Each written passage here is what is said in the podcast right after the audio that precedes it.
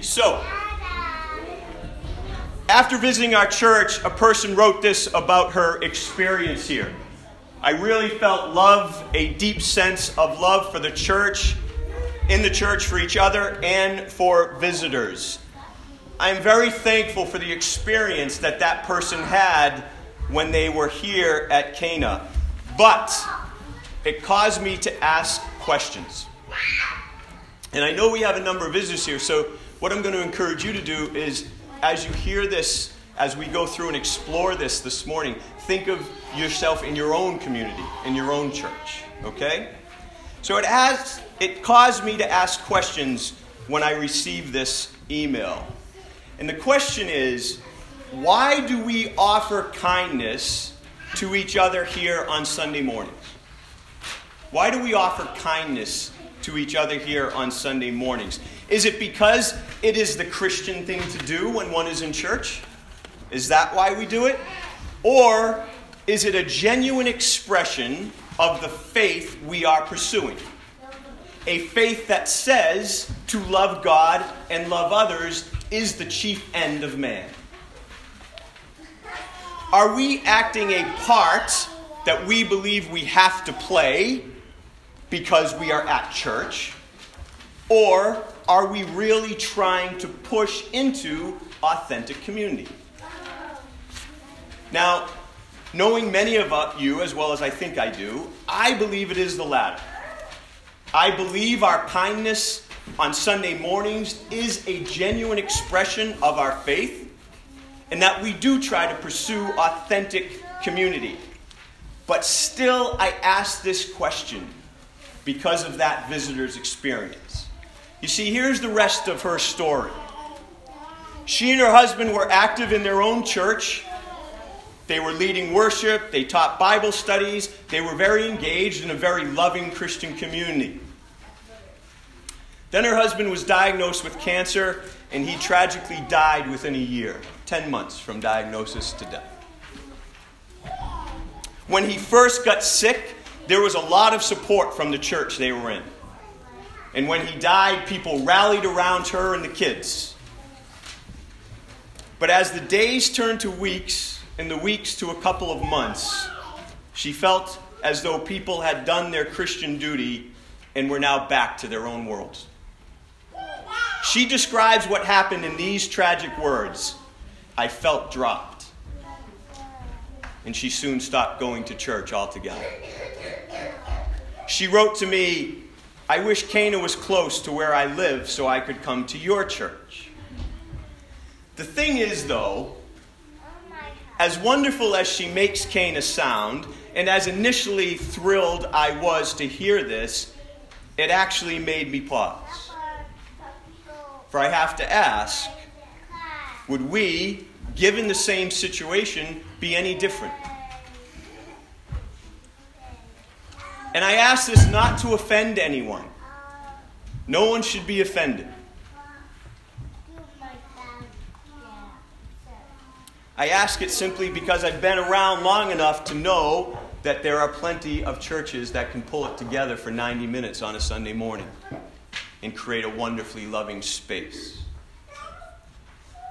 And I am confident that the people in her life were no less Christian than we all claim to be.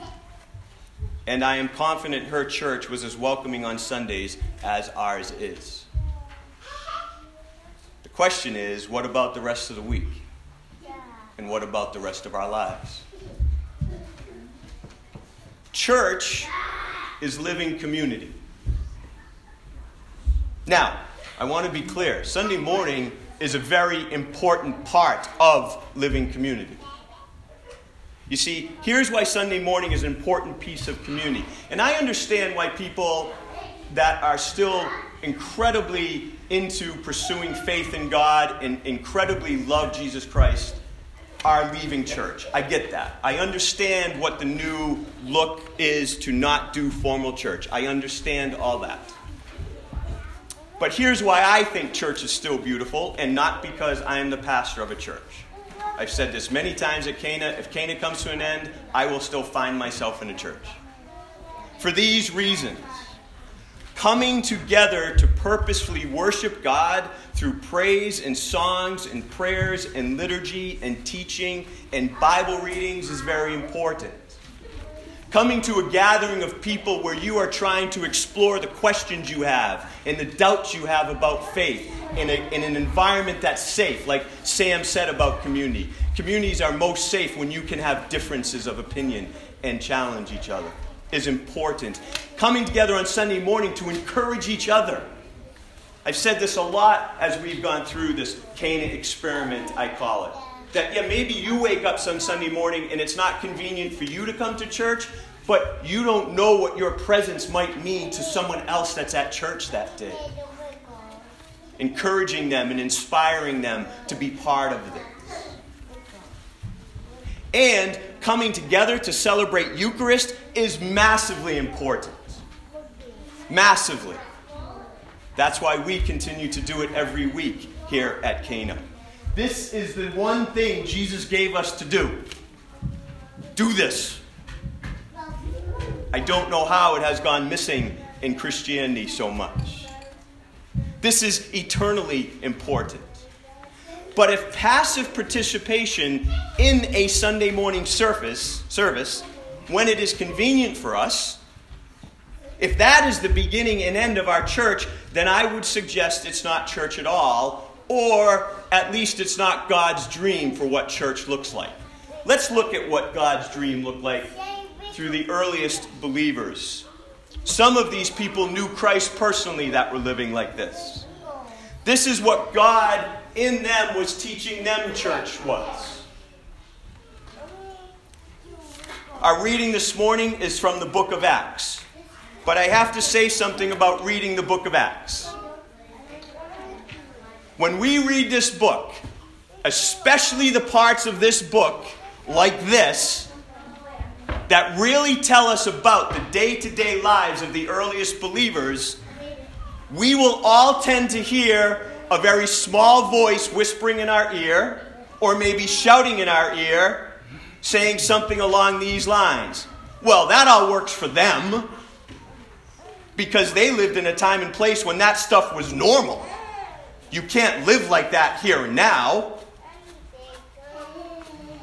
If we are ever going to live more fully into the kingdom of God, I strongly recommend we ignore that voice. Number one, we should ignore that voice because it's a lie. It's a lie. For the way the earliest believers lived seemed as crazy to their society as it does to our society. Everyone thinks that the earliest believers were martyred by the Romans because of their professed faith in Jesus Christ. That's not true. Rome was the most religiously tolerant empire. You could worship, claim to worship whatever God you wanted to. They did not care.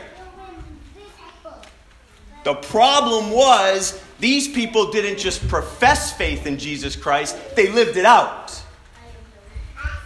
And because of that, because they lived the way he taught them to, that created all sorts of problems for empire. All sorts of problems.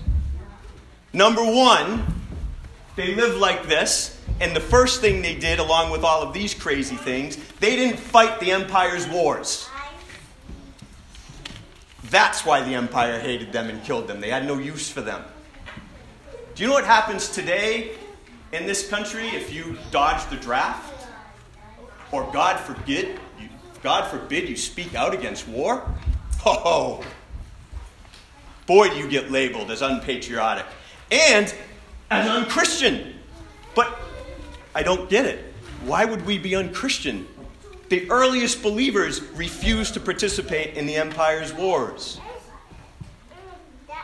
They didn't buy into the empire's idea of economics. That's why the empire had no use for them. Do you know what happens today if you criticize capitalism? Oh, you're a socialist. Or worse, you're a communist. Oh no, not that evil. And every day, they had everything in common and they sold property and possessions to give to anyone who had need. Anyone. Not their own tribe. This is why they were hated. They didn't stamp in God we trust on their currency. I still don't know why we do.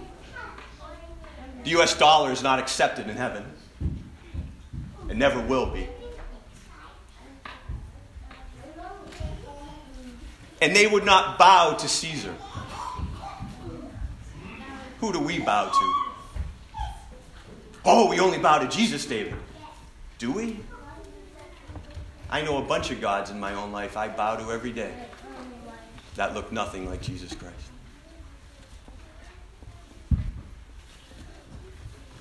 This description of life amongst the earliest believers was as crazy then as it is now. And until we understand that, until I understand that, it's hard to push into authentic community, no matter what we call ourselves. But I suppose divine love is crazy, right? They called, Paul said, it's foolish. And secondly, I think we should learn to ignore that voice that tells us we can't live like the earliest followers of Christ because we are basically rejecting the Holy Spirit, rejecting God in us when we do that. That's what we're doing. See, Scot McKnight points out that the book of Acts is called the Acts of the Apostles, but it would be better called the Acts of the Holy Spirit. For this book is all about what God was doing through people. They didn't want to do that but they were surrendered to what God in them was doing. I get why we don't want to do that. All those things I just said, I hope you don't, I wasn't pointing finger at anyone. I was pointing a finger at me. I don't live like this. I don't want to live like this. I get it. But here's the thing this is what the Holy Spirit is doing in people and wants to do in people. I'm sorry, but the Holy Spirit is not inspiring our political agendas and he is not inspiring our theological agendas. He doesn't care.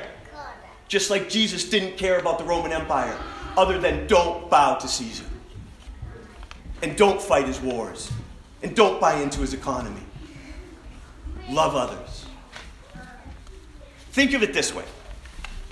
And I'm sorry I'm so loud. I'm not loud because I'm yelling. I'm loud to, to get across the din. I hope everyone understands that. Because some people looking at me like, why is he yelling? I'm not upset. I, I don't yell a lot, but this is family service. I get, I get I'm projecting. This is what Paul told the Galatians. And by the way, we're almost done with Galatians. We're going to finish up after Easter, so we'll be getting to this. But he says the fruit of the Spirit is love, joy, peace, forbearance, kindness, goodness, faithfulness, gentleness, and self control. Against such things there is no law. So I want you to think of it this way. If we all truly allowed God to really control our lives, which would mean these were the fruits that would be coming out of our lives if God was really in control, then what do you think would form even if we weren't trying? Community. Because who doesn't want to be with people like this?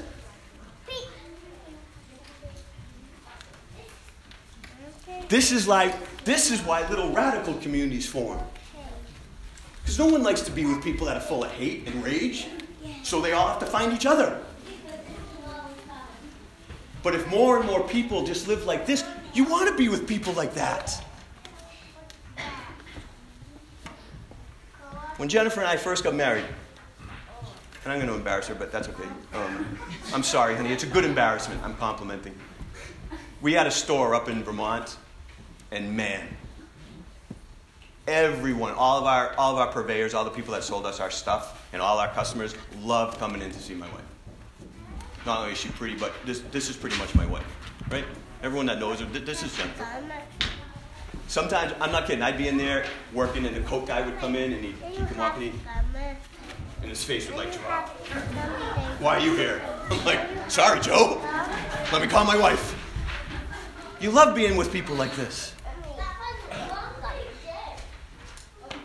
Which is why some author wrote if we make loving others the focus, we will have community. Wow, it sounds like Jesus, right? Hey, love others. Everything else is just a footnote. It's not that everything else is important, it's that everything else takes care of itself when you love others. That's the thing. That's the thing I've never gotten.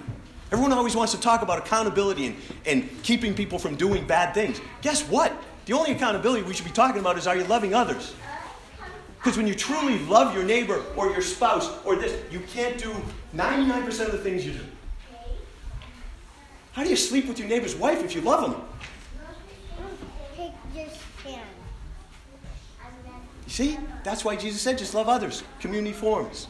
Scot McKnight writes it this way The Holy Spirit whispers community everywhere the Spirit goes. Where there is community, there is spirit. Where there is no community, there is no spirit. The Spirit brings love, justice, and peace for all in the community. In fact, it takes God's Spirit to create community because we, no matter how hard we try, are unloving, unjust, and unpeaceful. We need the Spirit to live in community. That is so beautiful. Right? And I'm fine with that. I am unloving, I am unjust, and I am unpeaceful. But the Holy Spirit in me sometimes changes me. And it's beautiful. We need the Holy Spirit. That's why we celebrate community. Because when you come to this table, you, you, you come knowing, well, I didn't do anything to deserve this because I am unloving, unjust, and unpeaceful.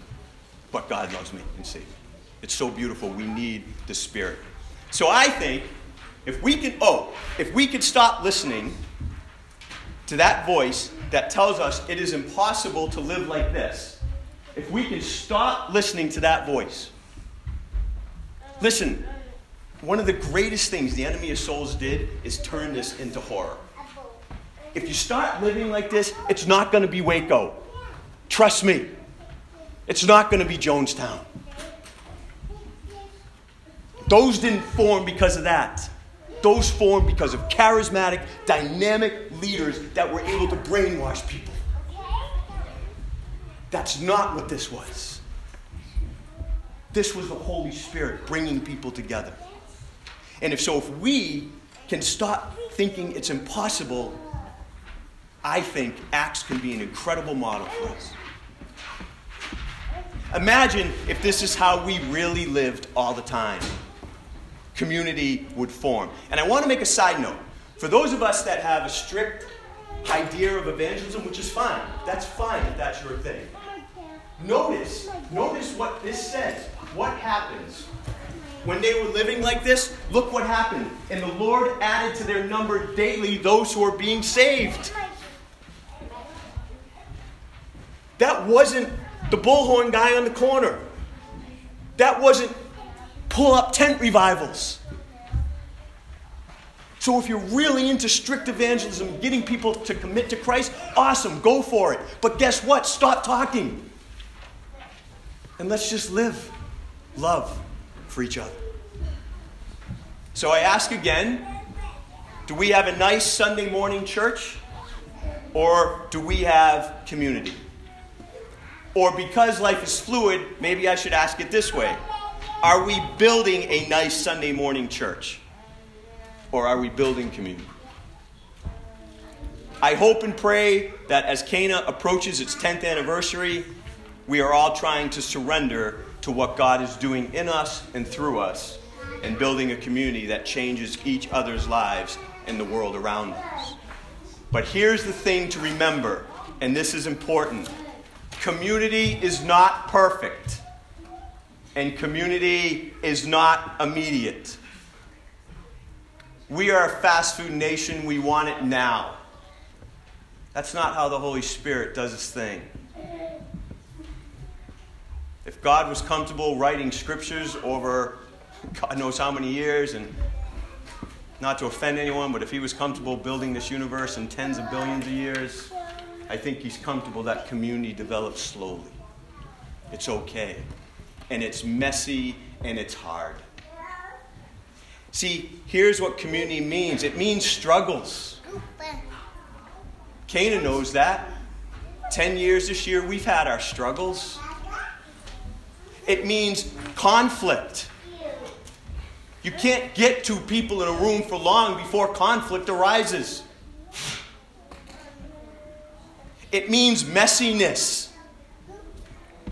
When you have a messy person like me and another messy person trying to do community, guess what community is? It's messy like this slime. I hope this is slime and not gum. Is it slime? Yeah, see? That point. That would have been really messy if it was gum. So what do you that's why. And I think people get so disillusioned so quickly with community because it's not easy. Well, what is easy? Right, Harvey? Thank you. It's not easy. It's messy and it's hard.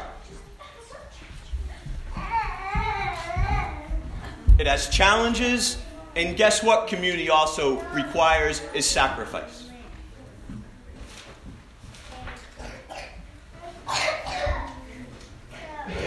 But believing that is God's dream for us to be an authentic community, to live church, then maybe we will be courageous enough to ask Him to take over and run our lives in that direction. Think of Acts 2 whenever you're wondering where the power of the Holy Spirit is in your lives. It's not that the Holy Spirit or God has abandoned you at all. But if we're trying to go in a direction the Holy Spirit's not going, He's not going to be able to help us.